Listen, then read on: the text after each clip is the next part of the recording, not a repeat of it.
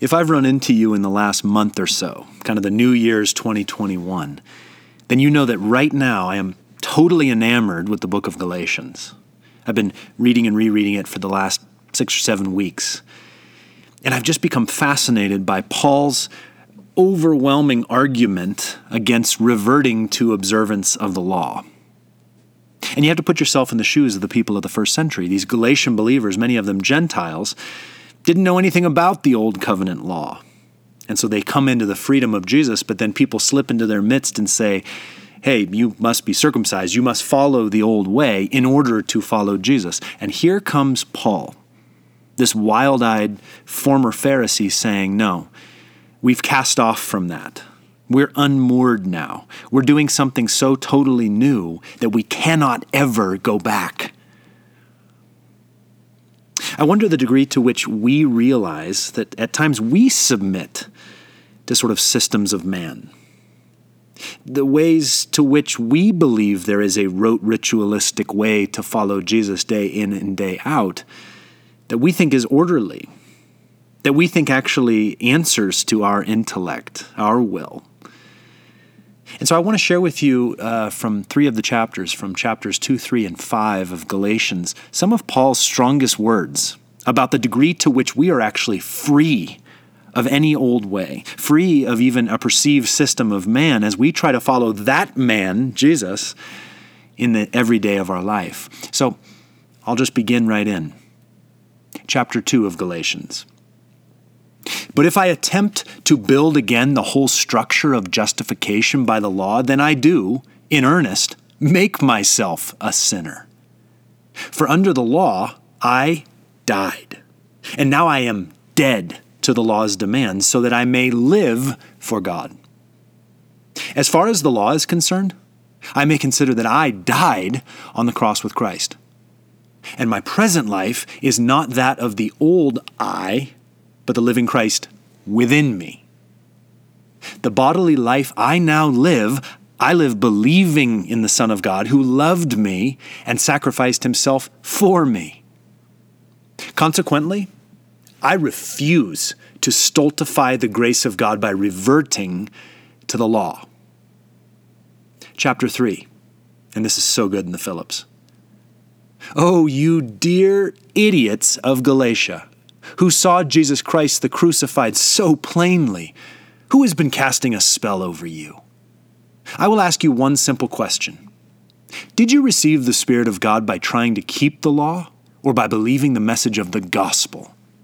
Surely, you can't be so idiotic as to think that a man begins his spiritual life in the Spirit and then completes it by reverting to outward observances.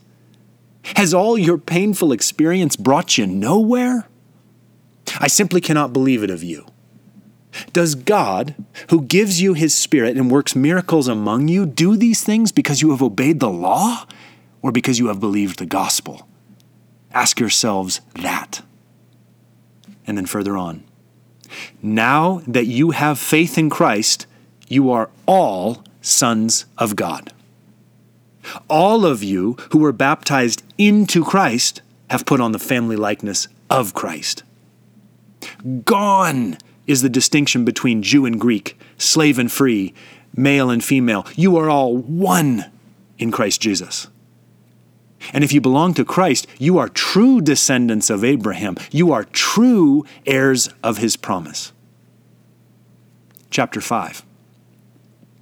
Plant your feet firmly, therefore, within the freedom that Christ has won for us and do not let yourselves be caught again in the shackles of slavery. Then later, it is to freedom that you have been called, my brothers. Only be careful that freedom does not become mere opportunity for your lower nature.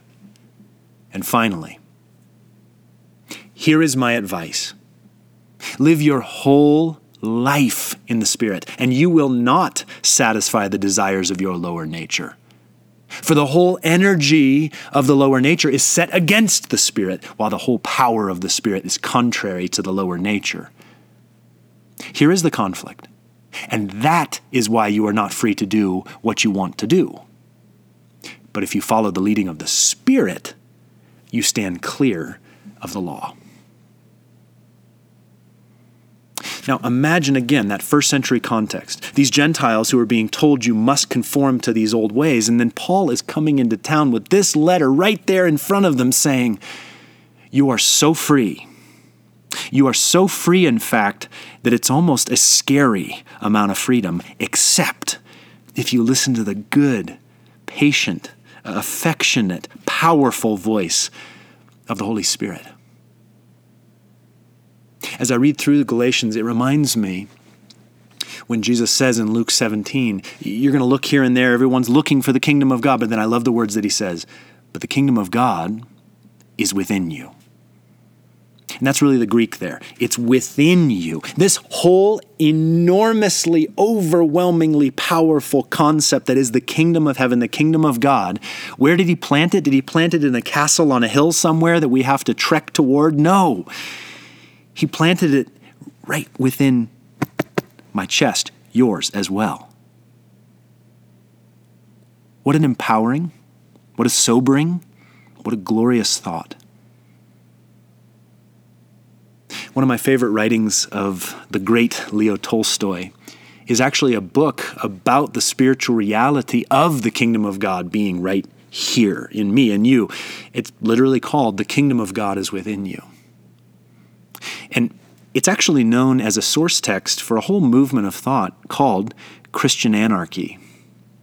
The idea that because we actually don't submit to a system of man and a system of the earth, that there's actually a level of anarchy about the way that the Spirit of God possesses the life of the individual as part of the body of Christ and then sends us out as these individual, I would almost call us insurgents against the ways of the earth.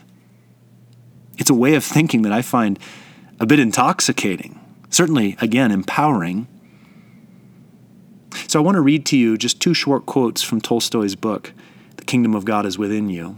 I think you'll get the flavor for what I'm talking about when I talk about that sort of Galatians like anarchy in Jesus. This is Tolstoy. A man need but understand his life as Christianity teaches him to understand it. That is, understand that life does not belong to him, his personality, or the family, or the state, but to him, Jesus, who sent him into this life. That therefore he must not fulfill the law of his personality, his family, or the state, but the unlimited law of him, Jesus, from whom he has come, in order that he may feel himself quite free from every human power, and may even stop seeing this power as something which may be oppressive for anyone. Do you hear what Tolstoy is saying there? It's the idea that despite what the world tells us, that we're supposed to understand life in the context of ourselves, our personality, our nuclear family, um, certainly in these fraught political times, the state. Actually, we owe allegiance to none of those things. Our allegiance is to Jesus. He's the one, I love the phrase, who has sent us into this life. We are here with a different mission entirely. And so when we are free of, again, ourselves, our own personality, even our family, even the state in which we live, when we live a borderless reality for the kingdom of heaven, suddenly it's an unlimited, glorious, free sort of law. It's the law of His Spirit pushing us out free and then one more quotation here. Again, Tolstoy. The Christian profession differs in this very thing from the pagan, in that it does not demand of a man certain external negative acts, but places him in another relation to man from what he was in before, a relation from which may result the most varied acts, which cannot be ascertained in advance. What is Tolstoy saying to our hearts? What do I believe that the Holy Spirit was saying through Tolstoy, through Galatians to us today? That's why I'm bringing them together. It's this. My friend, you have no idea what you're supposed to do today. I guarantee you have a schedule. I bet it's right there on your iPhone.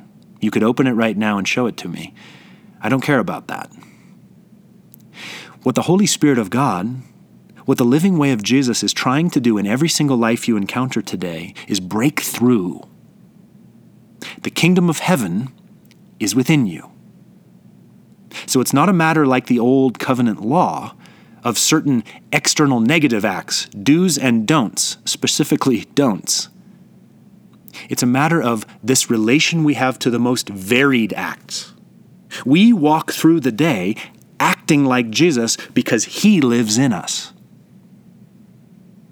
The degree to which we abide in him and experience him and then do his varied acts to the world is the degree to which we're communicating the kingdom of heaven to this day of this generation of humanity.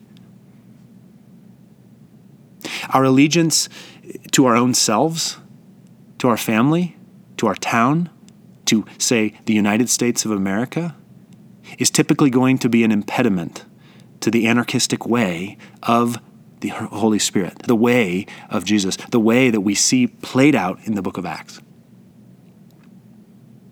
So, just as Paul wrote to the Galatians, I would ask you are you ready to live your whole life in the way of the Spirit? It's a little bit frightening. It will not look like everyone else, and the degree to which it does look like everyone else is the degree to which we're failing. But boy, is it a thrill. And isn't it exciting to think that each day is wed to the next until they become weeks, months, and years, and suddenly we are living whole lives consumed by the kingdom way? It might feel like anarchy, it might look strange, but it's glorious.